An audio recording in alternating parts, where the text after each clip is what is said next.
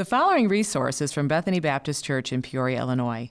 More information about Bethany can be found at bethanycentral.org. Well, 500 years ago, a German monk named Martin Luther became very concerned about the spiritual direction of the church. He was particularly upset by the work of a Dominican friar by the name of Johann Tetzel. Tetzel was sent to Germany by the Roman Catholic Church to sell indulgences to common people in order to raise money to rebuild St. Peter's Basilica in Rome. An indulgence is a grant by the Pope for the forgiveness of temporal punishment in purgatory. So if a person purchased an indulgence for another person, then that person would be given the equivalent of time served. So you can see why there would be people very interested in giving their money in order to acquire an indulgence. And Tetzel was particularly adept as a salesman of indulgences. He would enter a village in this grand wagon, banners would be unfurled, trumpets would blast announcing his arrival an armed guard would surround him. It's all very regal, all very serious looking. He could be heard crying out, Friends of this town, you've heard how your loved ones suffer in purgatory. You have heard their cries. The flames have reached up and licked your very own boots.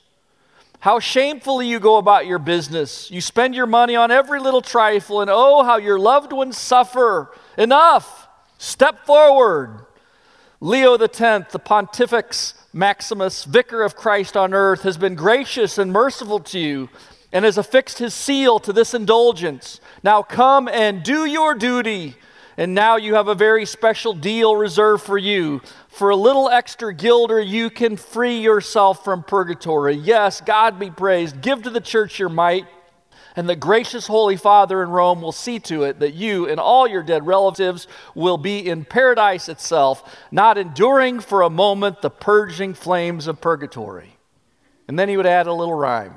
As soon as the coin in the coffer rings, a soul from purgatory springs.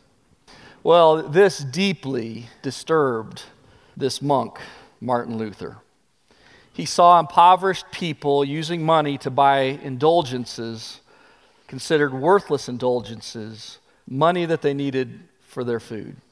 And he would ask the question why does the Pope, whose wealth today is greater than the wealth of the richest Crassus, build the Basilica of St. Peter with the money of poor believers rather than with his own money? Luther was a fiery guy. And when he saw something wrong, he, he couldn't let it go. Luther furthermore insisted that God alone had the power to forgive sins. and The church was in error for teaching that indulgences would bring forgiveness of any sin. And so on October 31st, 1517, Martin Luther nailed a copy of his complaint on the door of All Saints Church in Wittenberg, Germany. Now, please understand this was not as dramatic as it sounds. It was frequent that scholars would nail up theses and notices upon the church door. And certainly, Martin Luther did not intend to confront the church strongly. He thought that his objections would be met with hearty agreement once they were considered, and that the church would reform herself. But she did not. She dug in and she resisted. The church would excommunicate Luther a little more than two years later. An arrest warrant would be issued. This arrest warrant made it illegal for anyone to give Martin Luther food or shelter. Indeed, people were now free to kill Martin Luther without any legal consequence whatsoever. As time went forward, Luther's objections became more doctrinally focused as the church resisted reforms. He came convinced that the gospel had been lost and that what was needed was a renewal of the gospel. And thus, it was through the Reformation that God brought the light of the gospel back into his church. Today, we speak of five solas, five solas that the Reformation celebrated. These five doctrines were highlighted not only by Luther, but many, many, many other reformers as well. Now, the word sola simply means alone or only. And in brief, here are the five solas of the Reformation. First, sola scriptura. The Bible alone is our sole authority for faith and practice. So, church teaching, church tradition, church authority does not come alongside as an equal authority to the Bible, but every other authority comes underneath the scripture and is submissive to it. And then there's sola fide, that's faith alone. We are saved from the punishment of our, that our sins deserve by faith alone in Christ, apart from any good works on our part. And then there's sola gratia. God saves from his, us from his wrath by his grace alone and by, not, not by any effort of our own doing. Salvation is entirely a free gift of God. God himself takes the initiative to save us. We don't take the initiative to save ourselves. The grace of God sends Jesus to die upon the cross as an atoning sacrifice for sin, and the supernatural work of the Holy Spirit brings faith in the crucified, in the risen Jesus. Then, fourth, sola Christus. Jesus alone is our Savior, Lord, and King. It is His sinless life and His atoning death that are completely sufficient to reconcile us to God. The righteousness of Jesus is imputed to us through faith in Jesus, and we can take no credit of our own. Sola Christus. And then finally, sola Deo Gloria. God alone deserves the glory in our salvation, in our lives. Our very chief end and purpose is to glorify God and to enjoy Him forever. So this morning, we're going to take up this one doctrine grace alone, sola gratia. We open up our Bibles to Ephesians chapter 2, verses 1 through 10. Here we discover that salvation is by grace alone, through faith alone, in Christ alone. This passage presents to us five reasons why our salvation must be by God's grace alone, with no part whatsoever uh, of our own. Before we dig into Ephesians 2, though, let's define God's grace. God's grace is God's undeserved, unearned favor upon sinful man through the atoning death of Jesus. So if man had not sinned, God would not have shown himself gracious. Indeed, he could not. Apart from sin, grace does not exist. Grace, by definition, can be offered only in the context of a person meriting the opposite of favor. So, in one sense, we're right to say that the fall of man into sin opened the door for this world to experience God's grace. God's grace is God's loving kindness freely bestowed upon a person who only deserved God's punishment. And that grace is bestowed by means of Jesus taking God's punishment upon his own person. It's very important that we not sentimentalize grace. You see, grace never trifles with sin, it never ignores it. So, God's grace is not merely sort of this sentimental response from God, wherein God looks upon us and says, Oh, I wish they hadn't sinned. And, and so I'm just going to overlook their sin because indeed they have. And then I'm going to gather them to myself and give them a warm hug. No, that's not grace at all. God never discounts the infinite wickedness of our sin in order to give us favor. He is forever, eternally just, righteous in extending grace. So God does not simply wish away our sin from His presence and then shower us with His love. Grace is freely given by God's definite action in Jesus' crucifixion. So when we think of God's grace, we must think of a bloody cross. Carl Trueman writes this, and I thought this was superb. Sin is violent, lethal rebellion against God. I thought that's a great definition of sin. It's never something light, oh, we sin a little bit. Yeah, ho, ho, ho. Let's try not to do that next time. Sin is violent, lethal rebellion against God. And biblical grace is God's violent, raw, and bloody response. There is nothing cheap about God's grace. Now, keep in mind that the church in Rome taught in Luther's day, and in our day too, that sinners are saved by grace. So it's not grace that really is the touch point of conflict, it is grace alone. The reformers emphasize that it is grace apart from anything else. Today, the Roman Catholic Church does not teach that we are saved by works apart from the grace of God. Again, let us not misrepresent anyone. The conflict is whether we sinners cooperate with God in any way in order to participate in our own salvation. And as we'll see, the answer is no, we do not.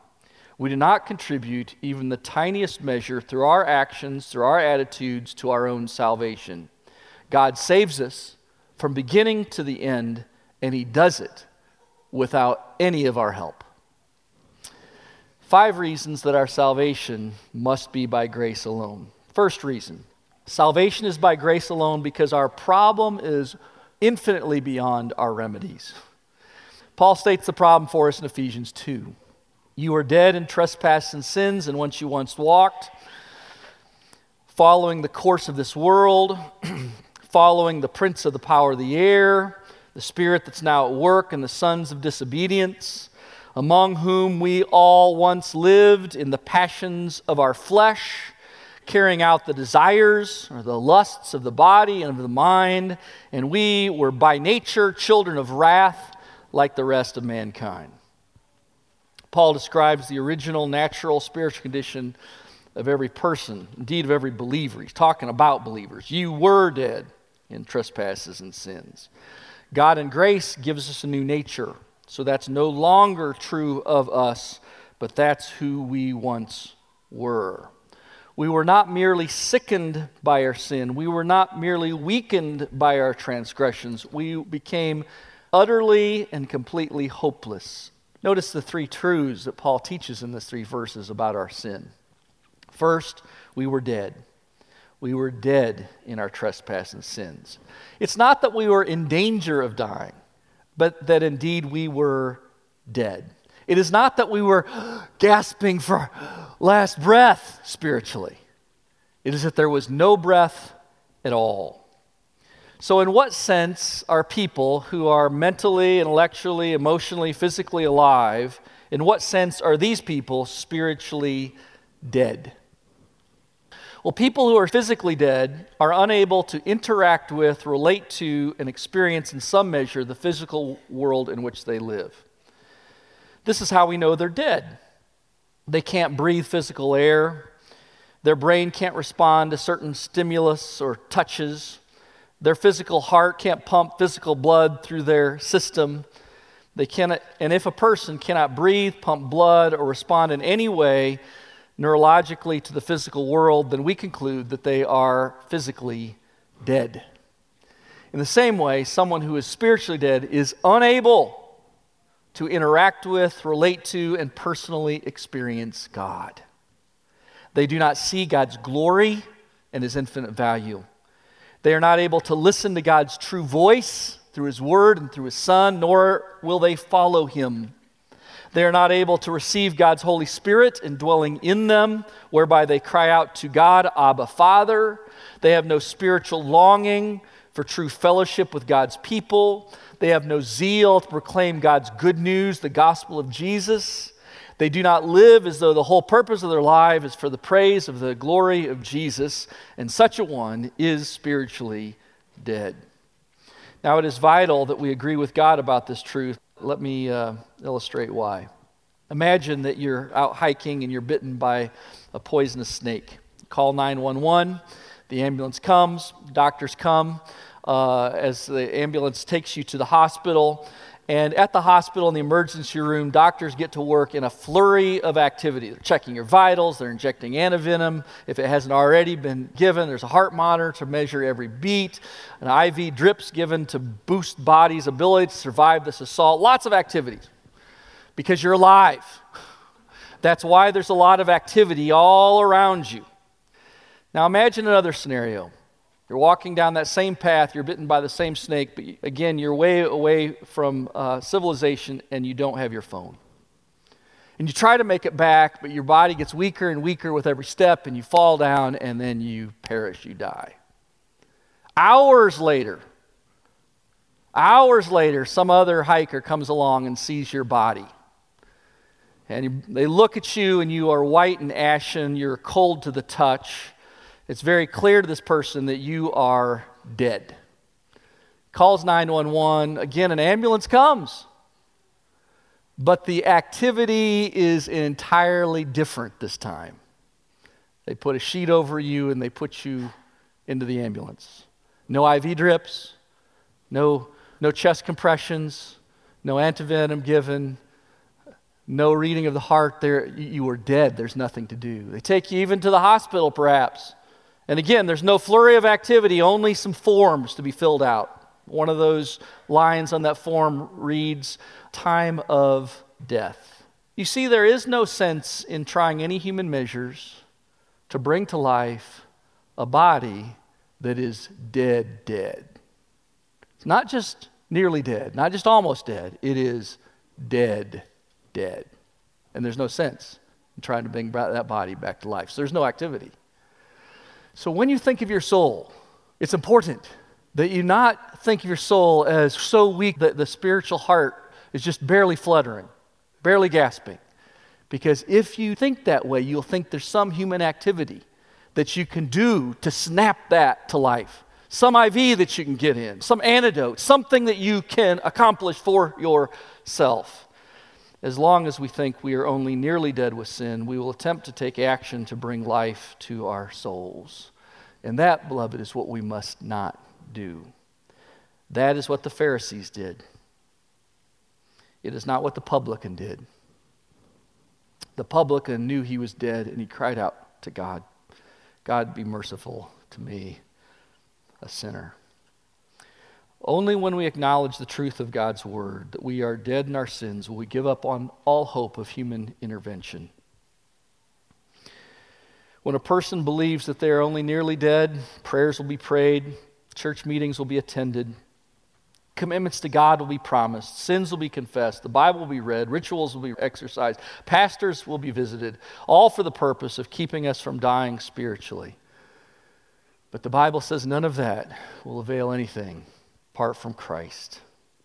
We are dead in our sins, which means that we cannot do anything to rescue ourselves, and no other human can either. Here's what Martin Luther would say God has surely promised his grace to the humbled, that is, to those who mourn over and despair of themselves.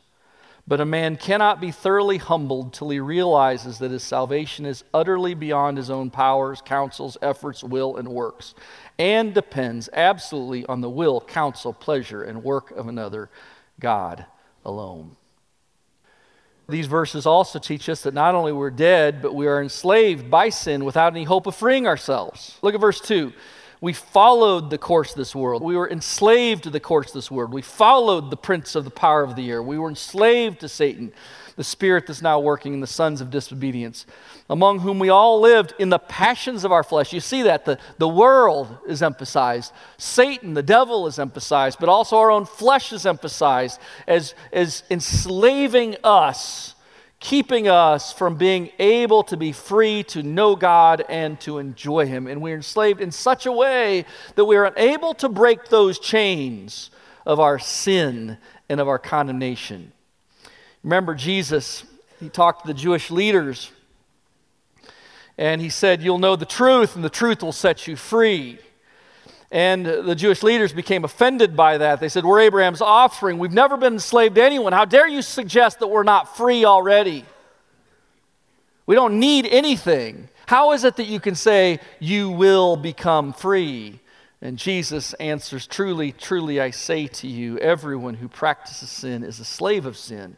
And the slave does not remain in the house forever. It's the son that remains forever. So if the son sets you free, you will be free indeed. You'll really, really be free. But until the son sets us free, we are enslaved. It might not feel like it, didn't feel like it, these religious leaders, but that is the truth. We're enslaved to this world and to Satan and to our own flesh. This is why Charles Wesley in his great hymn, would, would uh, describe his own conversion. He says, Long my imprisoned spirit lay, fast bound in sin and nature's night. But thine eye diffused a quickening ray, a life giving ray. I woke, and the dungeon flamed with light. My chains fell off, my heart was free. I rose, I went forth, and I followed thee. That is the testimony of the believer. Do you remember Samson? Samson didn't know that he was enslaved after his hair was cut off. He felt free, as free as every other time, but he went to break the chains at the moment of wanting to break the chains that he realized. And it was too late when he came to realize his enslavement. Beloved, our soul, left to ourselves in our natural state, is like Samson without his hair. The chains of sin are bound too tight, they're too strong. We will never open our hearts to God's grace until we call out to God in helplessness of a chain bound slave. And final truth is that we're condemned by our sin. Paul soberly says we were by nature children of wrath, like the rest of mankind. He's saying God's already declared us guilty. He's already set just condemnation in motion. He sentenced us to experience His wrath. Friends, our condition is not like the criminal who is still in the midst of his trial. He still has a defense lawyer pleading his case, and he's still thinking, I might get off, I might get off, I might get off. No, we are like the thief on the cross who's carrying his cross up Mount Calvary. The trial has already been settled, the judgment has already been passed. That's who we are spiritually. So, what a sober word. And that is the reason why our salvation must be by grace alone, because our condition is so miserable. Our problems are beyond human remedy. Secondly, salvation is by grace alone because God alone acts to deliver us. Look at verse 4 and 5. But God, but God, being rich in mercy, because of his great love with which he loved us, even when we were dead in our trespasses, made us alive together with Christ. Have two more precious words ever been written in the English language? But God, when all was hopeless, but God, when we were utterly helpless, but God, when no one could do anything to reverse our tragedy, but God. Notice not that God helped us, but that God singular, alone, made us alive. It is not God coming alongside of us to give us a boost, to give us an energy drink. It's God, God alone, when we were dead, made us alive together with Christ. By grace, you have been saved.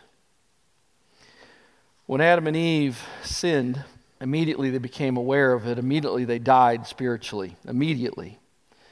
And the, the, the, story tells us that they sewed fig leaves for themselves. They were just the two of them. They'd been naked from the very beginning. They, they didn't know anything but nakedness, but now all of a sudden they're filled with guilt and shame that we got to cover up. We got to cover up. And God went out and found them. Where, where are you? We're over here. Who told you you're naked? And they, they tell the story. And, and God issues out these judgments. But then in, in verse 21 of Genesis 3, there's something that happens here that's so important for us to observe. It's that God acts alone in grace to bring them from death to life.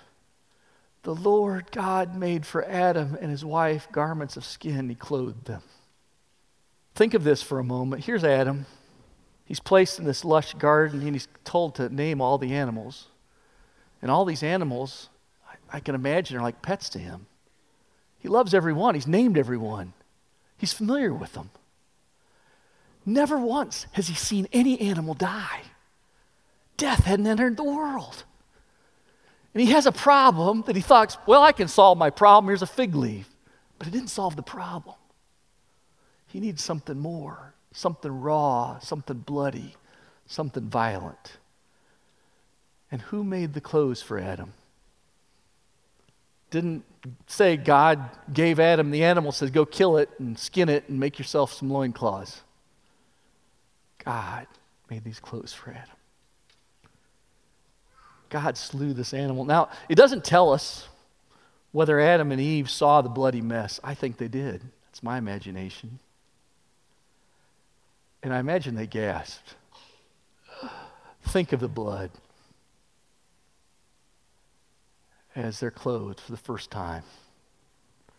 God's solution, it's raw, it's violent, it's bloody, but it's grace. God did it. And if God's going to do that, if we're ever going to be saved, it's because God will act alone to deliver us.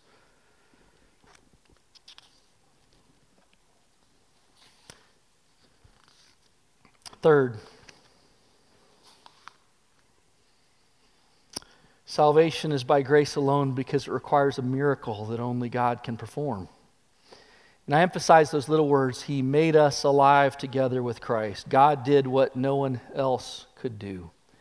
He performed a miracle in each of our hearts, so dramatic, so large, so powerful, so amazing. Jesus raising Lazarus' body from the grave is a small miracle in comparison to the large miracle of raising a dead soul to life forever and ever. Just think about that. Remember, Lazarus had been dead for four days, and um, he came to Mary and Martha. These were his friends, and he came to Bethany to console them concerning their brother. Lord, if you'd been here, my brother would still be alive, Martha would say. Jesus would reply to her, Didn't I tell you that if you believed, you'd see the glory of God? So he, says, Take away the stone. But by now, he stinks. Don't you know what the condition of his body is? It's impossible. It's too late. Remove the stone. Father, I thank you. You've heard me. I knew that you always hear me. And I said in account of these people standing around here that they might believe that you sent me. And after he prayed, he cried out with a loud voice, Lazarus, come forth! Can you imagine being there? The man who died came out.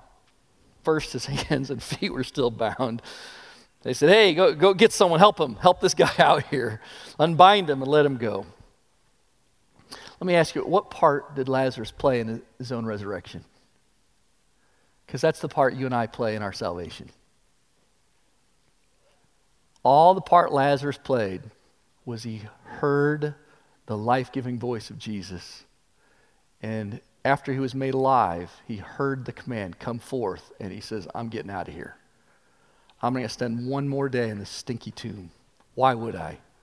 Spend it in this stench and in this darkness.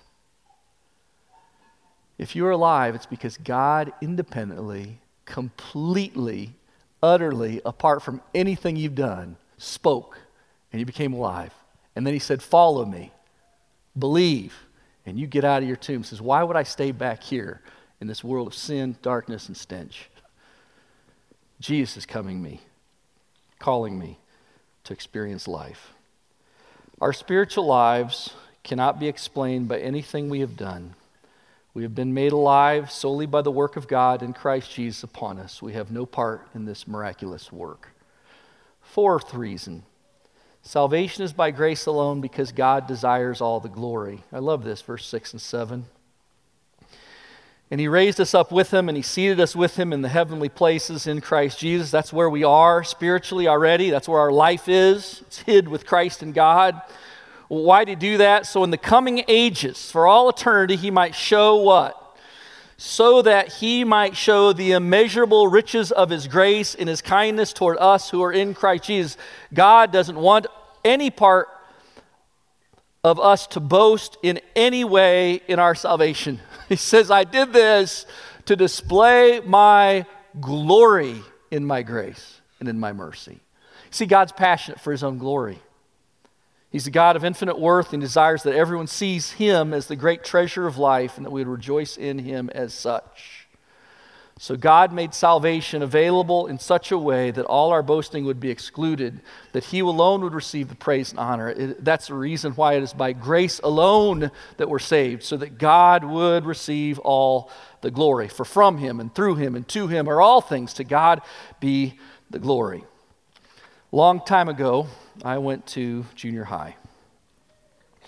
And uh, in junior high, there were some other friends who were really good at basketball, and I was on their team, and we won some trophies. And uh, uh, then we had our picture taken because we almost won state, and, And that was something that little school had never done before. And if I go back to that school, which uh, I haven't for a long time, but last time I went, you know what I do? I go look at that trophy case. Is that still there? Do they keep it dusted? And there's a little bit of pleasure that wells up in me. And I don't think it's wrong to have that. A little bit of pleasure. We did that. That was a great accomplishment. Those were great days. That was something. God allowed us to experience that joy together. God has a trophy case too, and we are his trophies, representing his work of making dead souls live, of making dirty souls clean, of making enslaved souls free, of making enemies friends, of making blind people see, and of making poor people immeasurably rich. He says, And I want you to be my trophy case. So for all eternity, all of my creation, the angels, the redeemed, the unredeemed, will walk by you and say, Wow, look at how gracious God is. Some parts of God's creation display his power. I think of mountains and oceans. Other parts of God's creation display his wisdom. I think of galaxies, of DNA in our bodies. Other parts of God's dis- creation display his righteousness. I think of angels, both the elect and the evil ones. But what part of God's creation displays the glory of his grace? It's you and me. We are shiny trophies displaying the grace of God. But then we ask ourselves the question because this is where our worship lies. This is what it means to present our bodies to Him as living sacrifice. Am I a dusty, tarnished trophy, or am I a shiny, reflecting one? God designs to use us as a trophy case of His grace for all of His creatures to see and to marvel in His saving love and power. So, salvation is by grace alone because our problem is beyond our remedies, because God acts alone to deliver us because it requires a miracle that only God can perform, because God desires all the glory. And finally, salvation is by grace alone because it is received by faith as a free gift. Verses 8 and 9. For by grace you have been saved through faith. And this is not your own doing, it is a gift of God, not the result of works, so anyone may boast. You know, in this world, we're right to be skeptical when we're offered free gifts. There's a common phrase there is no such thing as a free lunch. Businesses make a lot of money giving out free gifts. Business might offer a free home inspection, a free vacation, free coffee, free tote bag, all with the idea that we're going to spend some money on some goods, something in exchange for the value that they offer. But God is not like that. When God offers a free gift, it is all grace. It's not cheap, cost him his very own son. He says there, This is not of your own doing, it is a gift of God, not the result of works, so that no one may boast. When we enter God's family, we enter in the most humble of way by grace alone. So we never look down on other fellow sinners. We never hold any other sinner with contempt. We know that's where we once were and that's where we would be had not God initiated and enacted and completed a work of salvation in our own soul. Friends, beware of pride. Our proud self righteousness will keep us from God's salvation and will keep us from bringing glory to God. If you are one who chafes at Ephesians 2 8 and 9, it is because you want to contribute in some way to that salvation, but you cannot. Grace is a free gift. And faith, it's simply an empty hand that opens itself and says, God, my hand is empty and I need something that you have and that I don't, and I could never obtain it. I need, I need you to give me this free gift of eternal life. And so we cannot be saved or rescued from our sins by following the Ten Commandments, attending church, do our best every day, being a good neighbor, being kind to one another. We cannot do what God requires. Only God can do what He requires, and that's what grace is all about. For by grace you are saved through faith.